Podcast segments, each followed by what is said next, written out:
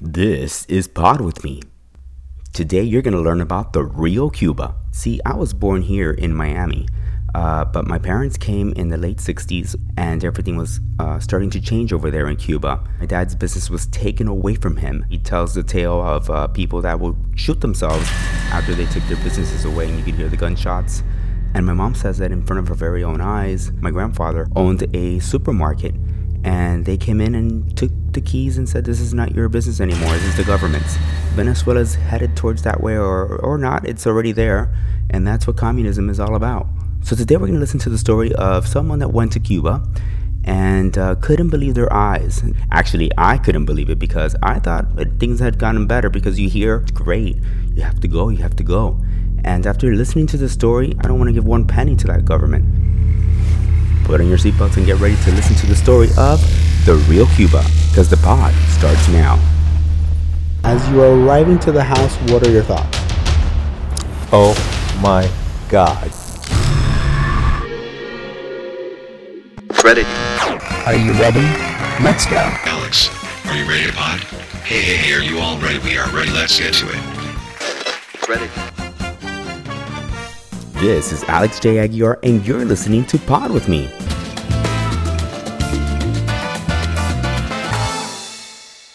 I'm here with Angel, and Angel has not seen his family in 50 years. Angel, you went to go take a trip to visit your family in Cuba, and you're going to tell us about your experience because it's fascinating um, of how Cuba really is, and people actually do not get to see the, the real side of Cuba.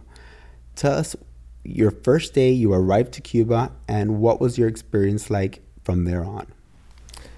Well, we landed at Jose Marti Airport, and my first experience was that it was falling apart, literally deteriorating. Um, you know, it's the paint was probably 10 years old. Okay. So I've had friends that gone to Cuba. They expect that, and they expect that it's been frozen in time, and they find it very nice. They think it's historic, and it takes them back in time, and that makes it beautiful. What do you have to say about that? Well, I've been, I've actually grew up in Cuba, and I went back and visited my old neighborhood. It's difficult to imagine. Think of the transformation here in South Florida of South Beach, how it used to be really bad and now it's really nice. Cuba has done that in reverse. Uh, and it's a fourth world country in many, many aspects. So you get to the airport and you're seeing all this, and, and what's your thought? What what were you thinking when you're seeing the airport and you're and you're you're there? Well, my first thought was I asked my my cousin, "Don't people work here?" And she just mentioned that yeah, some people work, but most people just don't. And there's no work. Okay, and that you said you asked her that because you saw a lot of people out on the streets. It was the middle of the day on a Tuesday. Imagine everybody here here in the United States would be working. Get down there and there there's people all over the place just doing nothing. Loitering around, just you know, just living life sitting under a tree. And I'm not this is not a condemnation on the people. This is kind of an observation of what was going on. Got it. All right, yeah, because you come from the United States where everybody's working, so it was kind of like a little, you know, you saw the difference. Mm-hmm. Okay, so you arrive to your relative's house where you're staying at. As you are arriving to the house, what are your thoughts? Oh my God. I couldn't imagine how bad it was. You know, I, having grown up there, I knew there was scarcity. Uh, and, but the level of poverty is incredible. Um, we have houses that don't have working toilets. We have houses. So you arrive to the house. Okay, well, I want to, I want to hear this in detail. You arrive, go inside the house. First time in the bathroom, what's going on? I'm looking around and I try to wash my hands, and there was no running water, and there's there's piping, but no water's coming out. So at that point in time, I kind of realized that we needed a bucket to do anything with water in the in this in this house. And where'd you go get the bucket? And where's the water? The water is stored outside of the kitchen in barrels, storage barrels. Um, then the water gets delivered as needed, as long, as long as they can pay for it. Water gets delivered. Well, at some point in time, nature has its callings, right? Uh, and when I asked about that situation, I was pointed to a bucket that I carried inside with me So to do number two, you had to go get a bucket. to do either number one or number two. You have to go get a bucket. And what's uh, going on with that toilet? Uh, well, the toilet was 50 years old and the pipes inside had crudted, almost closed. Uh, it was quite the journey. Okay. So, so uh, you told me earlier that you uh, went and bought a toilet. Uh, as a critical situation in the household where I was staying, um, I realized that without a working toilet, that household could not stand. And we went out and we bought a toilet and had a new toilet installed. Okay. So, but they were. If you weren't there, would they? Would they be able to go buy a toilet? They would not have been able to afford a toilet. No, that that toilet cost maybe four or five months uh, worth of um work. Wow. When it was time to go to sleep, uh, we they gave me a room, which was amazing because the, the the house had a living room, two bedrooms, a kitchen, and that's it. And there were five or six of us there, and would- they gave me a room, and it was extremely warm. There was no air conditioning. Um, you know, like some people had air conditioning, most people do not and it's horrible. I mean, the good thing it was February, so it wasn't the worst part of the year. Yeah. Um, All right. So then you woke up in the morning, and what what was for breakfast? nothing, No coffee. Nothing. nothing was for breakfast. We had coffee, but that was about it. Wow. Yeah, What were your thoughts there? I miss McDonald's. All right. So there was nothing for breakfast. What did you What did you guys do? Where Where did you go? What What was the activity for the day? It's it's amazing that it took three women to make breakfast, lunch, and dinner for the for the uh, people who lived in the house. Um, so that was a, an all day affair for them. Well, my uh, my cousin and I would go out and we would basically run a hustle. And I don't mean stealing; I just mean hustling from one place to another to find anything that we could, see what was available To eat? far- to eat, yes, to eat. That was a daily goings on going on. So the daily routine is to wake up to find something to eat. That's correct. All right. So where did you find something to eat? Um, roadside vendors, some some government owned stores, That look like CVS or Walgreens? yeah, not quite. So describe for me what was it like walking in there, and what, how was it? Was it full? Was it? How do they get the food?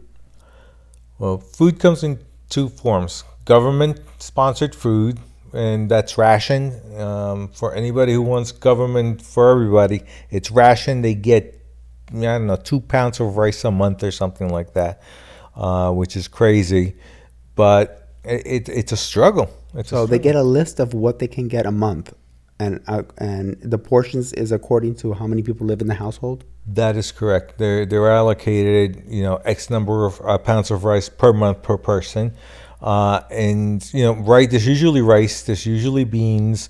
Everything else on the list, if there is, there is, and if there isn't, there isn't. So, just because it's on the list, if it's not available, you don't get it. Now, do they work? Yes, my uh, well, yeah, my we had two sisters.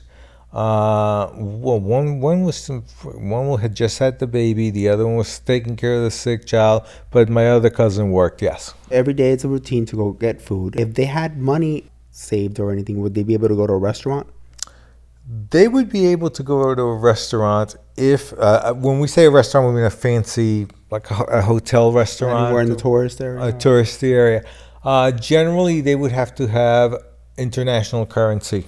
They they don't they don't accept pesos in those places. so money from Cuba they don't accept. Money from Cuba they don't accept in in the uh, hotel areas, the touristy areas. You can buy things with Cuban international currency or something like that, universal currency, and it would take, mm, let's say, to buy a meal would take two weeks, maybe three weeks worth of work. So obviously they don't go. They do not go. No. And this is not just your family. This is everybody This in is Cuba. everybody's family. Uh, as you know, Cuba has separated many, many, many families because you're not allowed to travel out, you're not allowed to travel in, and a lot of our families have been separated and uh, many have not seen their families in years. You know, my dad tells me that he painfully didn't see his uh, parents, my grandparents, for 19 years. Imagine not seeing your parents for over 19 years. I have friends that haven't seen their moms in five or six years. It's so sad. And my mom was actually in uh, the tourist area with my cousin back in the 90s. And she tells me that she was going to buy a Pepsi or a Coke for her. And as she's buying the Pepsi and Coke, one of the guards or security guards that are watching everybody comes up to my mom and asks her, Who's that Pepsi for? My mom said, It's for my cousin. And my cousin was right next to her. Yes, he can tell that she's not a tourist. He says, Well, she cannot have the Coke. You can because you're a tourist, but she's not allowed to have the Coke. You cannot buy this for her. Can you imagine? And my mom also tells me the tale when they were in the house back when it all began, and there were spies listening to what words you say. You, there are certain words you couldn't say or reference. That is correct. Oh, and the music. You can get arrested if they hear you playing certain types of music in the house. Can you imagine that? Now, what is the the career life? What if you want to have a career in a certain profession or something? What what is that like? Well, I don't know about the the Havana and in the urban areas, but we're out out in Pinar del Rio, which is you know a, a fairly good sized city. Um, I don't I don't see how you know, I- if you're not within the party within government, I, I don't see what kind of careers you could have. Wow. But you're not a, if you're not a communist, you don't have a career. That's a good way of putting it. All right, got it. All right, so tell us about when the water arrived. So And this is water to drink, to shower, to do everything. This is this is the water supply for the house. You know, to do everything. Uh, a tractor pulls pulls up the street with a container behind it with an H2O sign on it, and they will actually run a hose into the backyard A hose? a hose from the from the pipa from from the Okay, so a, a hose comes out of the tank into the other tank of the house? Correct. Correct. It's like in the Northeast, in the Northeast uh, United States, how they deliver oil. It's like an oil delivery or a tanker truck coming into a gasoline station to drop off fuel. That's how they get water. Wow. No water bottles. No water bottles, no. You would think the guy with the tank would just get water bottles and bottle them up.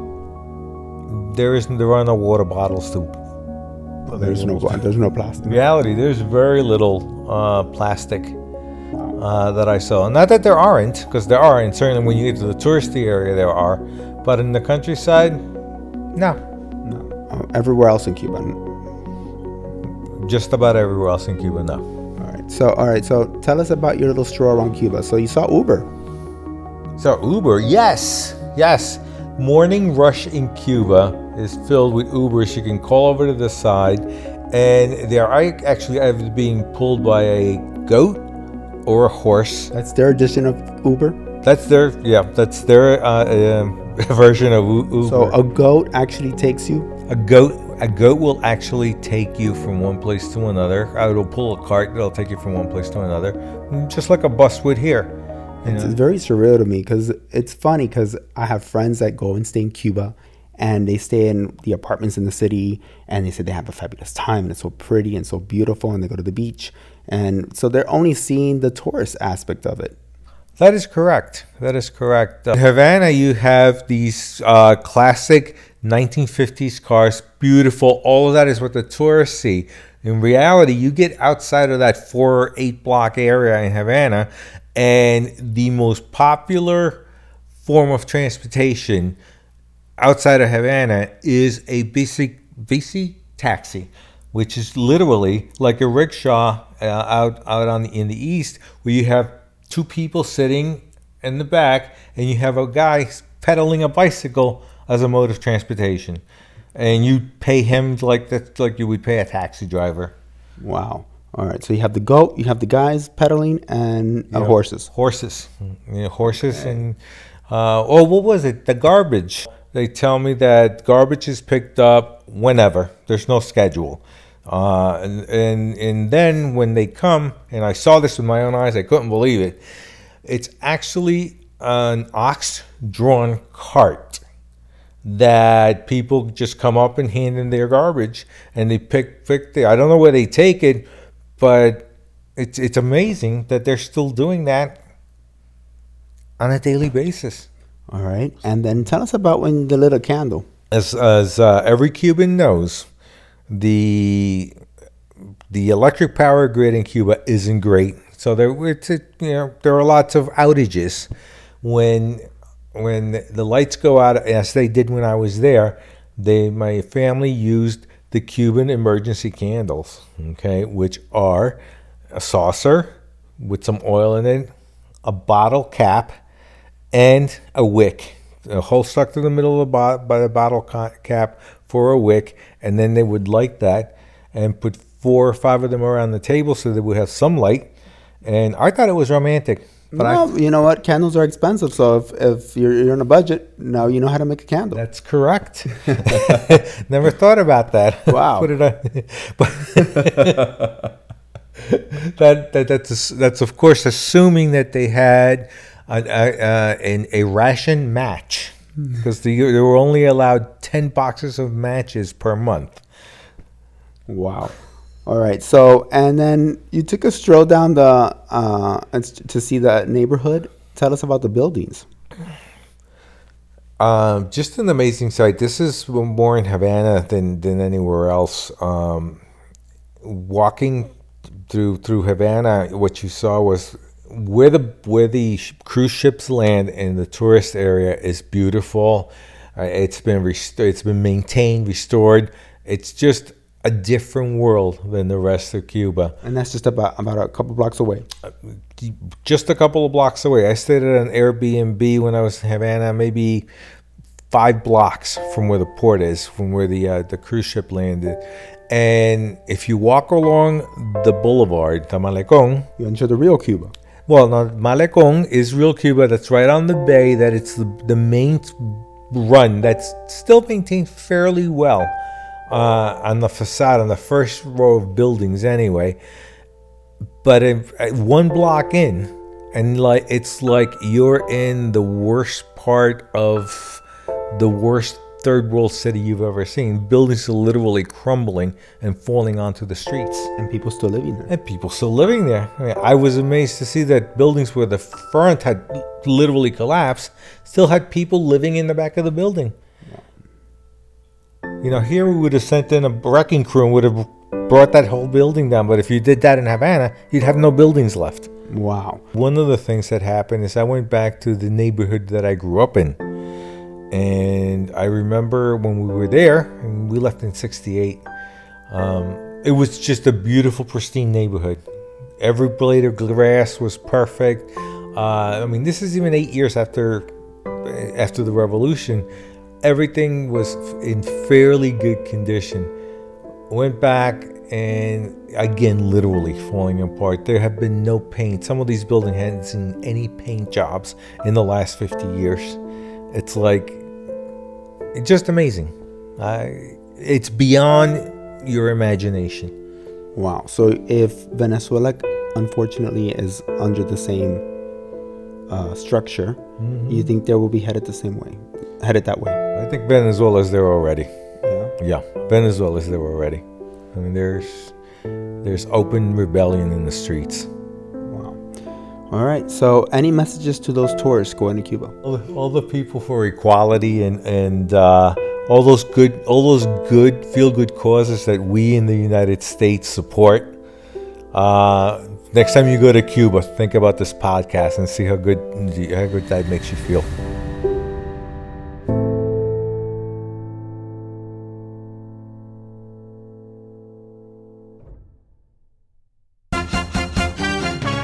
For more on Pod With Me, you can go to alexjaguilar.com. There, you can discover what platform works best for you to listen to the pod. And please follow us on our social media. On Instagram, we're Pod With Me. And on Facebook, we're Pod With Me AJA. This is Alex J. Aguilar, and until next time, Don't fall off the pod. Credit.